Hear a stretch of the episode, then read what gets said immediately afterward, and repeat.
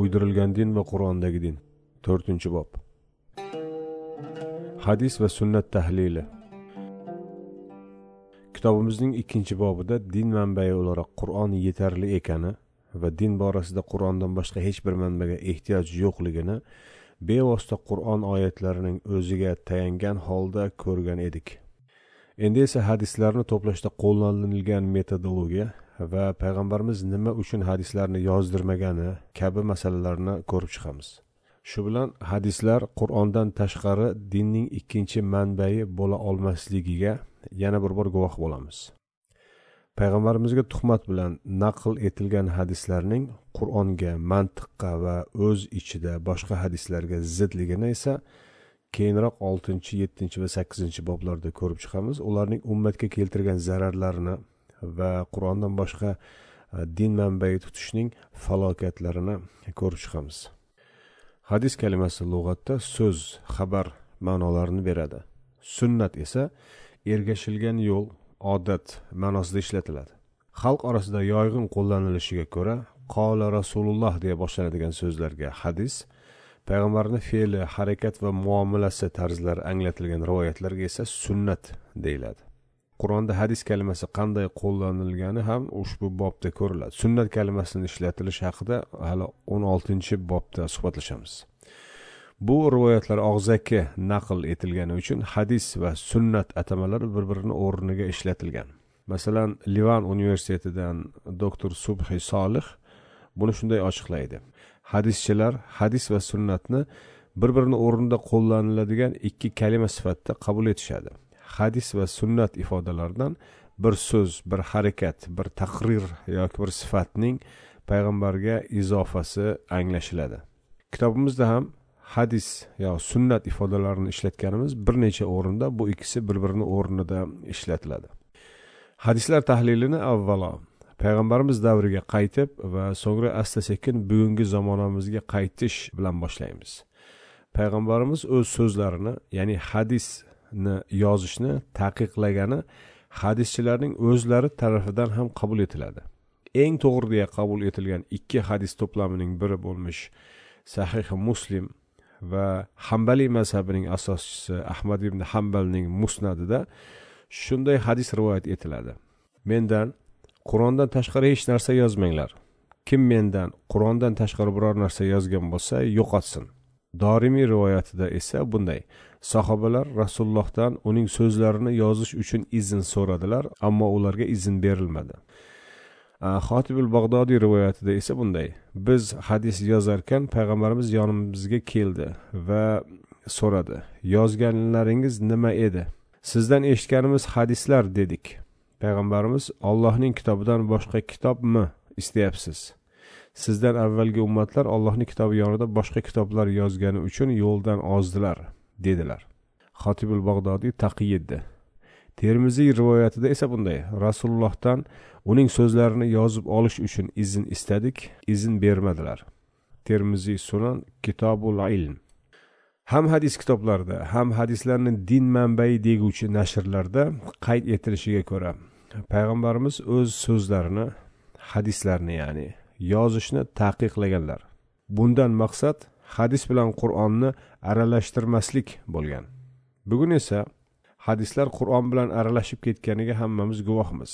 Zero sunniy mazhablarga ko'ra hadislar ham ayni qur'on kabi dinda halol harom va boshqa har qanday hukmni chiqara oladi. Ya'ni hadislar din manbayiga aylantirib bo'lingan. Xo'sh hadislar din manbai bo'lsa nega payg'ambarimiz taqiqlagan? Qur'onning ilk oyatlaridanoq qalamla yozuvga alohida e'tibor berilar ekan hatto vasiyat va qarzlar ham yozilar ekan nega hadislar din manbai bo'la turib yozish taqiqlangan? Agar payg'ambar dinning bir manbaini yozishni man etgan bo'lsa dinning mukammal va benuqson holda yetkazilishiga to'siq bo'lishini qanday oqlash mumkin? Yo'q tamoman aksincha agar dinning manbai bo'lganida payg'ambarimiz ularni yozdirar edi va hozirgiday hadis deya minglab yolg'on uydirishning oldi olinar edi. Zero qur'on oyatlarining o'zi ham aytib turibdiki qur'on dinda yagona va yetarli manba. Buni eng yaxshi anglagan zot shubhasiz payg'ambarimiz muhammad alayhissalom bo'lganlar. Demak payg'ambarning sunnati ya'ni harakat va muomala tarzi qur'onga ilova rivoyat uydirib kitob yozish emas balki hech yozmaslikdir. Ya'ni payg'ambarni sunnati hadis yozmaslik. Payg'ambar hadis yozdirmaslik bilan cheklanmay balki ummatni bundan qaytargan ham. Ya'ni hadis yozish payg'ambarning sunnati emasligi bilan birga bir qaytariq hamdir. Yetuk basirat sohibi payg'ambar alayhissalom insonlarning qanchalik mayda va masala parast payg'ambarlarni ilohlashtiruvchi mazhablarga parchalanishga moyil tarafkashlik xarakterlarini juda yaxshi bilgani bois bularga qaragan ilk eshikni hadis yozish eshigini taqataq yopgan edi. Bugungi bizning davrimizda ham payg'ambarning ushbu sunnatini yana bir bor ehyo etishimiz shart va zarur bo'lib bormoqda. Hadislar sonining ko'pligi. Ahmad emin hadis uydirishning ko'lamini shunday anglatadi. Agar tarix mobaynida hadislar qanday ko'payganini ko'rmoqchi bo'lsangiz bir piramidani tasavvur qiling. Piramidaning tepasini rasululloh davri deylik. Pastga tushib borganimiz sari piramida kengayib boradi. Eng tagiga yetganda esa payg'ambar davridan butunlay farqli o'lchamlarga yetadi. Holbuki ma'qul bo'lgani tamoman teskarisi edi. Ya'ni payg'ambar bilan birga bo'lganlar hadislarni ya'ni payg'ambarning so'zlarini eng ko'p biluvchilar edi. Keyinchalik ularning o'limi bilan hadis bilganlarning soni kamayib borishi kerak edi va piramida ters shaklda bo'lishi kerak edi. Ba'zi hadis bilginlarining iddaosiga ko'ra hadislar soni ikki milliondan ziyod. Eng ishonarli deyilgan hadis to'plamining muallifi buxoriy o'z hadislarini olti yuz ming rivoyat orasidan muslimning hadislari esa uch yuz ming rivoyat orasidan tanlab olingan deyiladi. Abu dovud hadislari besh yuz ming rivoyatdan molikning muvattosi yuz ming rivoyatdan ahmad ibn hambalning musnadi esa yetti yuz ellik ming rivoyat orasidan tanlab olingani aytiladi. Endi buni real voqelikka solib tekshirib ko'raylik. Muhammad alayhissalomning yigirma uch yil payg'ambarlik davri taqvimiga ko'ra yigirma uch yilni uch yuz oltmish besh kunga ko'paytirsangiz sakkiz ming uch yuz to'qson besh kun bo'ladi. Jami ikki million hadis aytish uchun payg'ambarimiz kuniga ikki yuzdan ortiq hadis aytishi kerak. Har qanday shaxs bir yil oldin boshqa bir shaxsning deylik otasi farzandi eri ayoli yo ulardanda yaqinroq kishining aytgan so'zlarini bir yil keyin xatosiz xotirlashi ehtimoli qancha? Buni bir o'ylab ko'ring. Bir insonning vafotidan so'ng ikki yuz yil o'tgach kuniga ikki yuztalab rivoyat etilsa buning qanchalik yolg'on va uydirma ekanini shundoq ham ayon bo'ladi. Yana bu hadis yozuvchilari o'z hadislarini yoddan bilgani va o'zlaricha eng to'g'ri degan hadislarni tanlab olgani aytiladi. Hadischilarning nechta hadis bilishini aniqlash uchun oldin barcha hadislarni bir joyga yozib keyin sanab chiqish kerak. Aks holda olti yuz ming hadisni yoddan bildim deyish bo'sh lof bo'lib qolaveradi. Hadislar din manbai bo'lsa edi dinimiz noqis bo'lardi.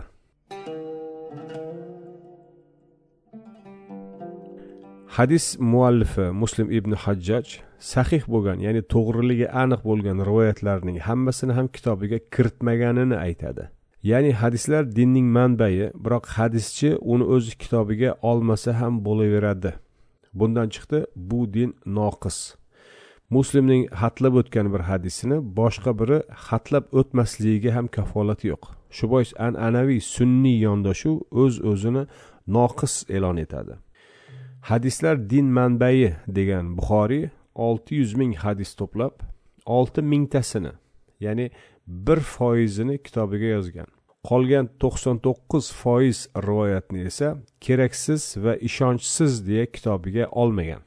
Buxoriyning o'zi esa kitobim uzaymasin deya kitobiga olmagan sahih hadislar soni olganlaridan ko'proq ekanini aytadi.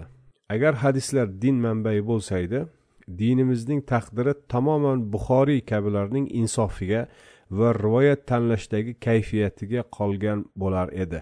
Agar dinning to'liq va mukammal bo'lishi uchun hadislar kerak bo'lsa edi o'sha tashlandiq to'qson to'qqiz foiz qismda sahih hadislar ham tashlab yuborilmaganiga kafolat yo'q. Shu bois dinimiz tuzalmas va qaytarilmas darajada nuqsonli va kemtik bo'lardi. Bu ummat noqis bir dinning mansublariga aylanar edi. Buxoriy olti yuz ming hadis to'pladi degan iddaoning qanchalik ishonarli ekanini ko'rib chiqaylik. Buxoriy hayotda hech bir ish qilmagani hech uxlamagani yeb ichmagani va har bir hadisni to'g'riligi naql zanjirining sog'lomligini aniqlash uchun bir rivoyatga ikki soat ayirganini ham to'g'ri deylik. G'usul ikki rakat namoz va boshqa tayyorgarliklar bilan birga ikki soat shuning o'zi bir yuz o'ttiz yildan oshadi. Ba'zan bittagina hadis zanjiridagi bir halqani tekshirish uchun bir necha kunlab sayohat etgani iddaosini ham hisobga olsak buxoriy bilgani barcha hadisni to'g'riligini tekshirishi minglarcha yilga ham sig'maydi qisqasi buxoriy va boshqa hadischilarning yuz minglarcha hadis bilishi va butun bu hadislarning to'g'riligini tekshirib chiqib ichidan eng sahihlarini tanlab oldi degan iddao ham haqiqatdan ancha yiroq bir lofdir qur'on boshidan oxirigacha ma'lum bo'lgan bir manba. Nechta sura bor nechta oyat bor nechta kalima bor va hatto nechta harf borligi aniq. Ammo falonchida bir rivoyat bor falonchida yana bir rivoyat bor emish deya naqlchilar hadislarni shunchalik ko'paytirganlarki eng ishonarli rivoyat deyilgan mutavotir hadis nechta desang hozir birortasi aytib berolmaydi. Hadislar ichiga ko'plagan uydirma kirishining eng ulkan sabablaridan biri hadislarning boshi va oxiri tayinsiz bir manba ekanidir. Allohga shukurki bizni qur'ondan tashqari manbalarga muhtoj qilib qo'ymadi. Biz esa allohning bu lutfi bu marhamati bilan benuqson va mukammal bir dinga mansubmiz. Bilib yo bilmasdan bizni noqis tayinsiz va chalkash bir dinga mansub deb ko'rsatuvchilarning payg'ambarga nisbat berib mashrulashtirishga uringani va qur'ondan ustun qo'yganlari bu uydirma rivoyatlarni oyoqlar ostiga uloqtirishimiz lozim. Ana shunda mukammal dinimizning yagona manbai bo'lmish qur'on bizning yo'limizni yoritadi. Payg'ambar taqiqlagan hadis yozish qanday qilib kitoblarga aylandi?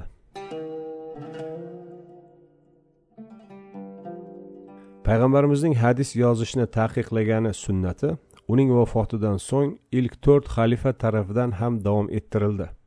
To'rt xalifaning hadis yozish urinishlarini qanday to'xtatgani yozilgan hadislarni yoqib yo'qotganlari haqida kitobimizni hali o'n birinchi bobida batafsil o'rganamiz. Payg'ambarimiz davrida sahobalar o'zaro suhbatlarida rasulullohdan eshitgan so'zlarni bir biriga aytishardi. Bu g'oyat tabiiy holat tuyulishi mumkin ammo sahobalar payg'ambardan bir so'z eshitdim degan odamdan guvoh talab etishar va bu so'zni yozishni taqiqlashardi. Bu ham payg'ambardagi basirat vafotidan so'ng ham davom etganini ko'rsatadi. Bu basirat bilan kelajakda hadislar dinni qanday ifsod eta olishini va bir qarashda tabiiy ko'ringan bir amal ya'ni payg'ambarni so'zini naql etish aslida kelajakda qanday falokatlarga yo'l ochishini ko'ra olganini ko'rsatadi. Payg'ambarning vafotidan keyin ham hali bu so'zlar xotiralarda toza ekan.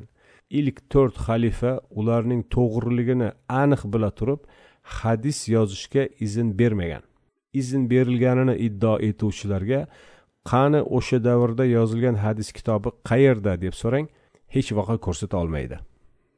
Haroviy shunday deydi na bir sahoba va na bir tobein hadis yozmagan ammo og'zaki tarzda yetkazganlar. Oddiy yozilgan bir nechta matndan tashqari buning biror istisnosi yo'q. Olimlarning o'limi bilan ilm ham yo'qolib ketishidan qo'rqilganda umar ibn abdulaziz bir maktub yozib abu bakr al hazmga hadislarni tekshirib saralashni amr etdi. Umar ibn abdulaziz vafotidan keyin esa yangi xalifa yazid ibn abdumalik amri bilan abu bakr al hazm va u bilan birga ishlaganlar bu vazifadan ozod qilindi.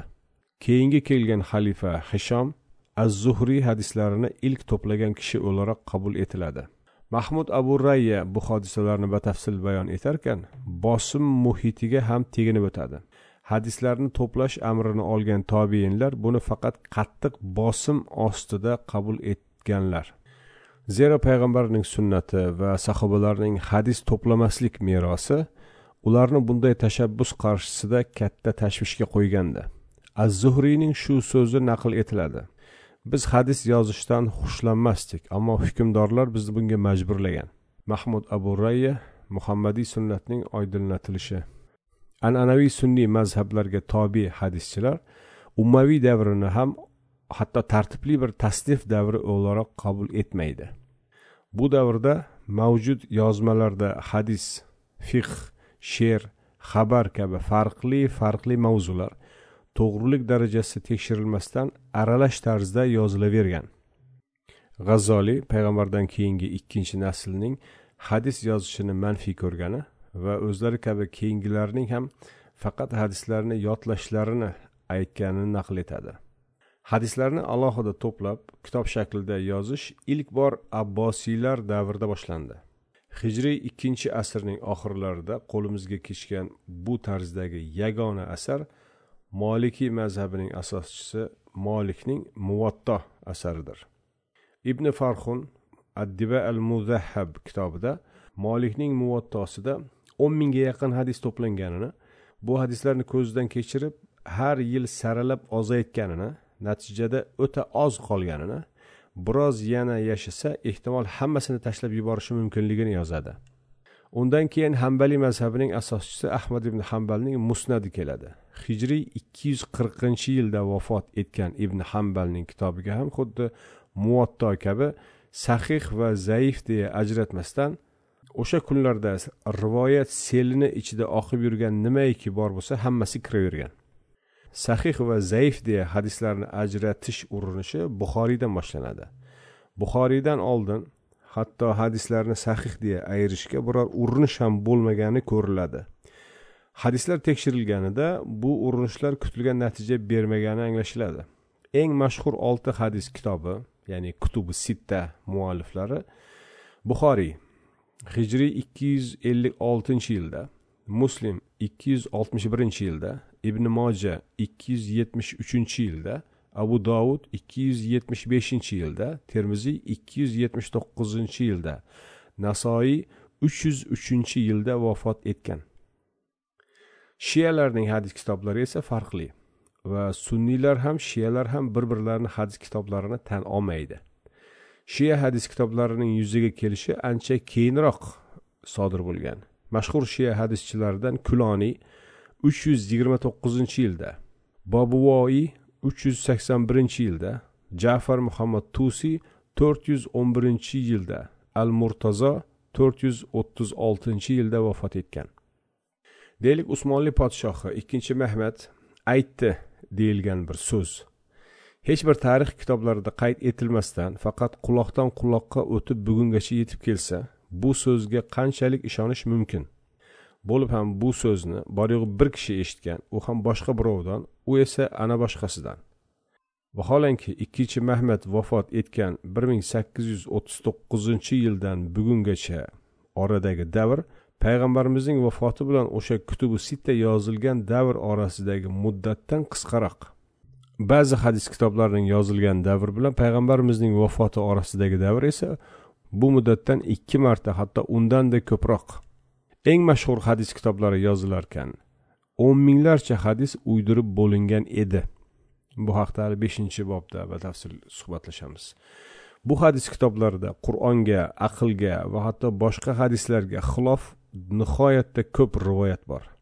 Bular avval ham aytganimizdek qur'ondan boshqa manba axtarishning falokatlarini namoyon etadi bizga.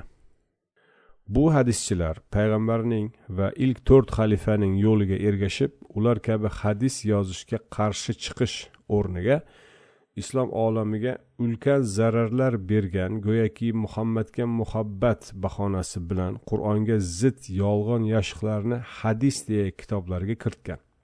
Shuni ham unutmaylikki isoni ilohlashtirgan xristianlar ham aynan yaxshi niyatlarni va isoni yaxshi ko'rishini bahona qilishardi. Biroq niyat va bahonalar jinoyatni oqlamaydi. Sahobami demak xatosiz degan iddaoning hadis naqldagi zararlari. Sahoba kalimasi payg'ambarimiz bilan biror marta gaplashmagan bo'lsa ham musulmon bo'lib payg'ambarimizni ko'rgan har qanday shaxs uchun ishlatilib kelindi.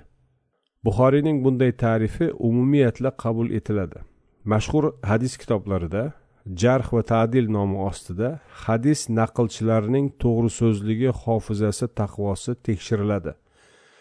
Vaholanki hijriy uchinchi asrgacha men undan u bundan bu esa ana undan eshitgan kabi naqllardagi oradagi barcha minglab u bu va shularning e, durustligi hofizasi va boshqa jihatlarini tekshirishga hech kimning umri yetmaydi. Abu shoma bu borada shunday deydi. Hadis naqlchilari haqidagi fikrlar shunchaki farqli ediki bitta naqlchi ba'zi birovlarga ko'ra mo'minlarning amiri ba'zilariga ko'ra esa odamlarning eng kazzobi deya sifatlash mumkin edi. Birgina misol ikrima. Buxoriy va mashhur bir necha boshqa hadischiga ko'ra o'ta mo'tabar bir naqlchi bo'lsa muslimga ko'ra kazzob. Bunaqa misollar juda ko'p. Biroq eng qiziq misol shuki sunniy mazhablarning eng mashhur hadis yozuvchisi buxoriy eng yoyg'in sunniy mazhabning asoschisi abu hanifani ishonilmas deya e'lon etgan. Undan birorta ham hadis naql etmagan. Eng mashhur hadischiga ko'ra eng yoyg'in mazhabning asoschisi ishonilmas. Biroq taqlidchi zehniyatga ko'ra bular ya'ni har ikkala ism ham buxoriy ham abu hanifa baribir eng ishonchli eng mo'tabar va eng muborak ismlar. Jarh va tadilda ya'ni hadis naqlchilarining ishonchliligi haqidagi tortishuvlarda bir biriga zid izohlar xuddi hadislarning o'zidagi kabi nihoyatda ko'p. Bu izohlarning aksariyati keraksiz va zerikarli bo'lgani bois boshqa tafsilotlarga kirmaymiz. Asl mavzuga qaytsak e, bu hadislar oldin naql zanjirlariga tizilib sahobaga atf etiladi. Oxiri esa payg'ambar dedi deb bog'lanadi. Sahobalardan keyingi kishilar bir natija chiqmasada eng kamida shubha tortishuv va munozara mavzusi bo'lgan shaxslar. Biroq sahoba deyilishi bilanoq sahobadan eshitilgan so'z kimni sahoba deyilishidan qat'iy nazar sahobadan eshitilgan so'z to'g'ri deya qabul etilaveradi. Qur'onning hech bir oyatida kim payg'ambarni ko'rgan bo'lsa unga ishonish mumkin degan oyat yo'q. Aksincha payg'ambarni atrofidagi musulmonman deganlarning ancha katta qismi tanqid etilgan. Musulmonlar orasida munofiqlarning kirib olgani ham aynan qur'onda bildirilgan. Tavba surasi yuz birinchi oyatda payg'ambar o'z davridagi munofiqlarning barchasini hatto bilmasligi aytiladi. Ho'p payg'ambar ham bilmagan munofiqlarni hadis imomlari qanday bilishgan? Hadis naqlchilari bu munofiqlardan biri emas ekanini qanday isbot eta oladi? Yoki payg'ambar tirikligida bilmagan kishilarni bu mazhab imomlari ikki yuz yil so'ng bilib qolganmi? Payg'ambar vafotidan so'ngra sahobalarning bir qismi boshqalari bilan urushgan bir birini kofirlikda ayblagan. Bular har qanday sahoba deyilgan shaxsga ishonaverish mumkin emasligini ko'rsatadi. Yeynbow aytganiga ko'ra agar barcha sahoba ishonarli degan iddaoning xato ekani isbotlansa butun hadis mantig'i tamoman cho'kadi. Ma'noga ko'ra hadis naql etishning keltirgan oqibatlari. Hadislarning qanchalik ishonarli ekanini aniqlash uchun bugun bolalar bog'chasida o'ynaladigan bir o'yinni eslang.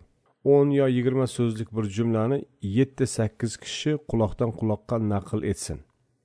Ajabo bu naqllar qanchalik to'g'ri chiqarkan unutmaylikki hadis naqldagi rivoyatlar esa ham matn ham roviy zanjiri bilan birga yod olinib yuz yillar mobaynida tog'u toshlaru cho'lu biyobonlar orasida quloqdan quloqqa sayr etib yurgan.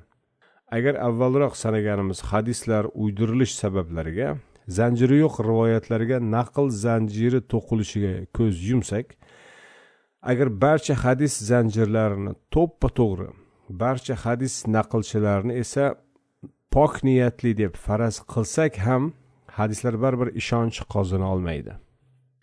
Hadislarning asl haqiqatidan yetarlicha xabardor bo'lmagan aksariyat xalq hadislarni xuddi payg'ambarning og'zidan chiqqanidek so'zma so'z harfma harf bizga yetib kelgan deb ishonadi. Hadislar ichida rostu yolg'on aralashib yotganini qo'ya turing. Hadislar payg'ambarning og'zidan chiqqanidek bizga yetib keldi deb hatto hadischilarning o'zi ham iddao etmagan. Buxoriy boshliq hadischilar hadisning ma'nosi saqlansa kifoya ekanini asl matning yodlanishi shart emasligini qabul etadi.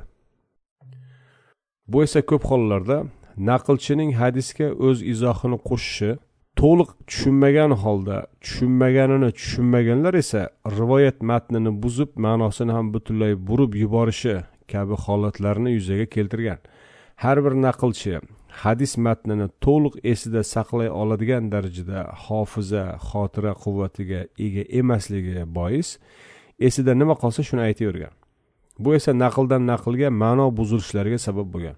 Butun bu muammolarga qaramasdan buxoriy va ikki sunniy mazhab boshi abu hanifa va shofiy ham ma'noga ko'ra rivoyatni yaroqli sanaganlar. Payg'ambarimizning eng ko'p sonli jamoaga qarata aytgan xutbasi vidolashuv xutbasi deb hadischilarni o'zlari qabul etadi. Yuz mingdan ziyod inson guvoh bo'ldi deyiladigan bu xutba turli hadis to'plamlarida turlicha hatto tamoman boshqacha bir birini inkor etadigan darajada farqli naql etilishi ma'noga ko'ra hadis naql etishning va umuman hadis uydirmachiligining ko'lamini ko'rsatadi. Ma'noga ko'ra ham hadis naqli bo'laveradi deb hadisning boshi oxirini eshitmasdan naql qilaverish odatiy holga aylanadi. Abu hurayradan baxtsizlik uch narsada uy xotin va ot degan payg'ambarimizga hadis atf etilganini eshitgan oysha roziyallohu anho allohga qasamki rasululloh aslo unday demagan balki aytgani faqat shu edi. Johiliyat ahli derdiki baxtsizlik uch narsada uy xotin va ot ko'rinib turibdiki oysha roziyallohu anhoga atf etilgan va abu hurayraga qilingan bu e'tiroz ma'nosiga ko'ra hadis naql etish mumkin deya boshi oxiri va holat va shartlarini naql etmasdan qilingan rivoyatlarning yo'l ochgan falokatlariga bir misol. Bu sanab o'tgan shartlar bois o'xshash o'lchovlar bilan rivoyat to'plagan hadischilar ham ko'p hadislarda ixtilofga tushgan. Buxoriydagi ko'plab hadis muslimga ko'ra yanglish. Muslimdagi ko'plab hadis esa buxoriyga ko'ra yanglish. To'rt mazhab asoschilari abu hanifa shofiy molik va hambalning hadislarga munosabatida hadislarni baholashda sahih zaif hasan kabi biror kategorik ayirishlar umuman yo'q. To'rt imom kutubi sitta mualliflariga mos kelmasada o'zlariga mos kelgan rivoyatni olib o'z mazhablarini quravergan. Bulardan eng katta mazhab asoschisi abu hanifa umuman hadislarni dalil sifatida ko'rmagan o'z ra'yini muqaddam ko'rgan. Shuning uchun buxoriy boshliq deyarli barcha hadischilar tarafidan tanqid qilingan va so'ziga ishonilmas va hatto kofir deya e'lon etilgan. Hadis naqli zanjirlari. Sahobalarni xatosiz deya qabul etgach barchasini avtomatik tarzda to'g'ri deya e'lon etilishini ko'rdik. Hadis kitoblari yozila boshlaganida na bir sahoba na sahobani ko'rgan tobein hayotda qolmagan edi. Payg'ambarimizning vafoti bilan hadis kitoblarining yozilishi orasida olti yetti nasl o'tgan. Bu hadislarni naql etuvchi mashhur hadis kitoblari bularni olti yetti kishining bir biriga aytgani iddao etilgan zanjirlar bilan naql etadi. Bu uslub buxoriy bilan sistematik holda boshlandi. Buxoriy yashagan davr hijriy ikki yuzinchi yillar ekanini hisobga olsak ungacha mavjud bo'lmagan bir usulga ko'ra hadislarning naql zanjirining aqlda tutilgan bo'lishi kelajakda qo'yilajak bir o'lchovning oldindan ko'zlangan bo'lishi hech ham mantiqli emas. Mazkur hadislar naql etilganida payg'ambarimizdan keyingi nasldan keyingi nasl ham olamdan o'tgan edi. Shuning uchun bunday mantiqsiz tarzda barcha sahobani to'g'ri so'z qabul etgan taqdirda ham sahobadan keyingilarning ham katta qismi hadis kitoblari yozilgan paytda olamdan o'tib bo'lgan edi. Shuning uchun to'g'ri so'zmi yo'qmi tekshirish imkonsiz. Hadis yozuvchilarining jarh va tadil de, degan mashg'uloti qabrdagilarga yo'nalgani uchun ham tamoman samarasiz bir urinish jarh va tadil ya'ni hadis naqlchilarining to'g'ri so'zligini tekshirish. Hatto hayotdagi kishilarning ham to'g'ri so'z ekanini qisqa suhbatda anglash qanchalik qiyin ekanini bilamiz. Hadis kitoblari yozilgan yillarda musulmonlar o'ta keng geografik mintaqaga yoyilgan edi. Naqlchilarni tekshirish uchun tuya minib birma bir ziyorat qilib chiqish ham imkonsiz bo'lgan. Qisqa bir ziyoratda bir insonning to'g'ri so'zmi yo'qmi qanday aniqlaysiz? Din kabi aniqlik talab etiladigan bir sistemani qanday qilib bunaqa subyektiv kriteriylarga tayantirish mumkin? Ko'rib turganimizdek mazhabchilardagi hadis imomi bamisoli bir supermen yuz minglarcha hadisni naqlchisi bilan birga yoddan biladi. Bular orasidan eng to'g'risini biz uchun topib bera oladi. Hadis zanjirida o'zi ko'rmagan hali tug'ilmasidan oldin olamdan o'tib ketganlar bor. Ammo hech qisi yo'q hadis imomi ularni ham qay biri rost qay biri yolg'on ekanini bexato ayta oladi. Maxsus vertolyotga mingan odam ham ziyorat etib tugatolmaydigan kishilar ro'yxatini o'sha supermen hadis imomi tuya ustida ziyorat etib chiqadi. Hatto bir ziyoratda rostgo'yni kazzobdan darhol ayirib beradi. Bular hadis imomlarining ega bo'lgani iddao etiladigan xislatlar yana ma'naviy ustunlik hikoyalari ham borki ular tamoman fantastik bo'rttirmalar bilan to'la bo'lgani uchun bu yerda u mavzuga kirmaymiz. Bularni ilk aytayotgan biz emas.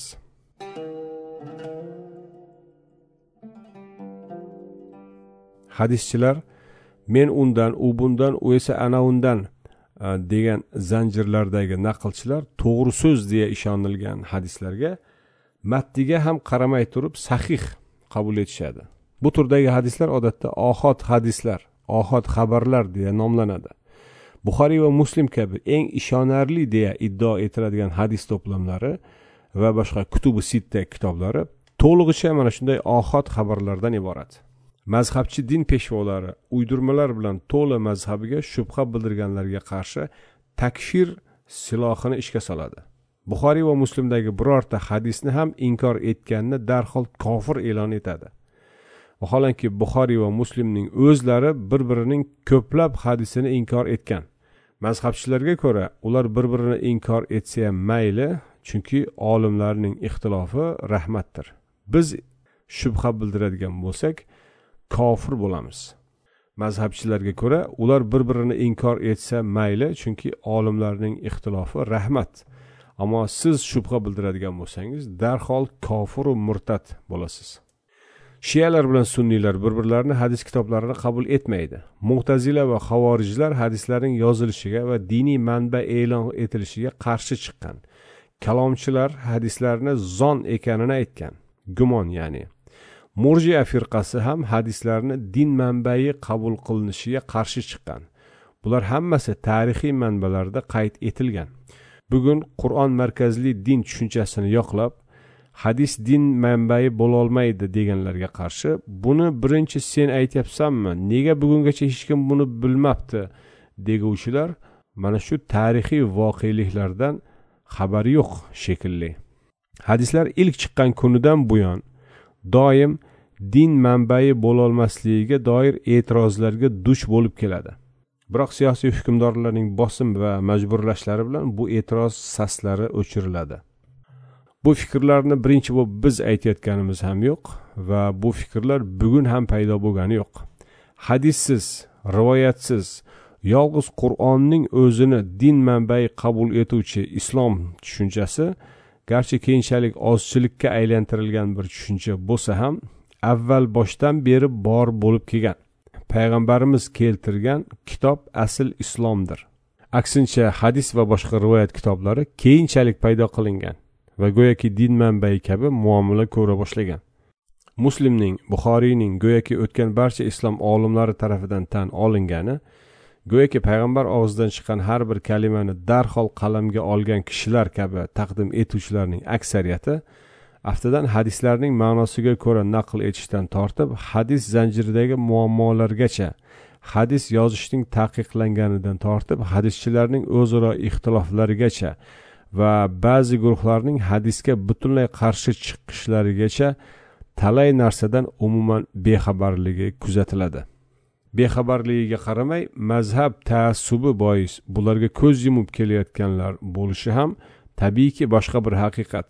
Allohga shukurlar bo'lsinki bizni bu yolg'onlar bilan to'lib oshgan ichidan chiqib bo'lmaydigan uydirmalar botqog'iga bu son sanoqsiz hadis va fiqh ijodchilariga muhtoj qilib qo'ymadi va balki har tarafdan yetarli va mukammal bo'lmish qur'onni bildirdi bizga.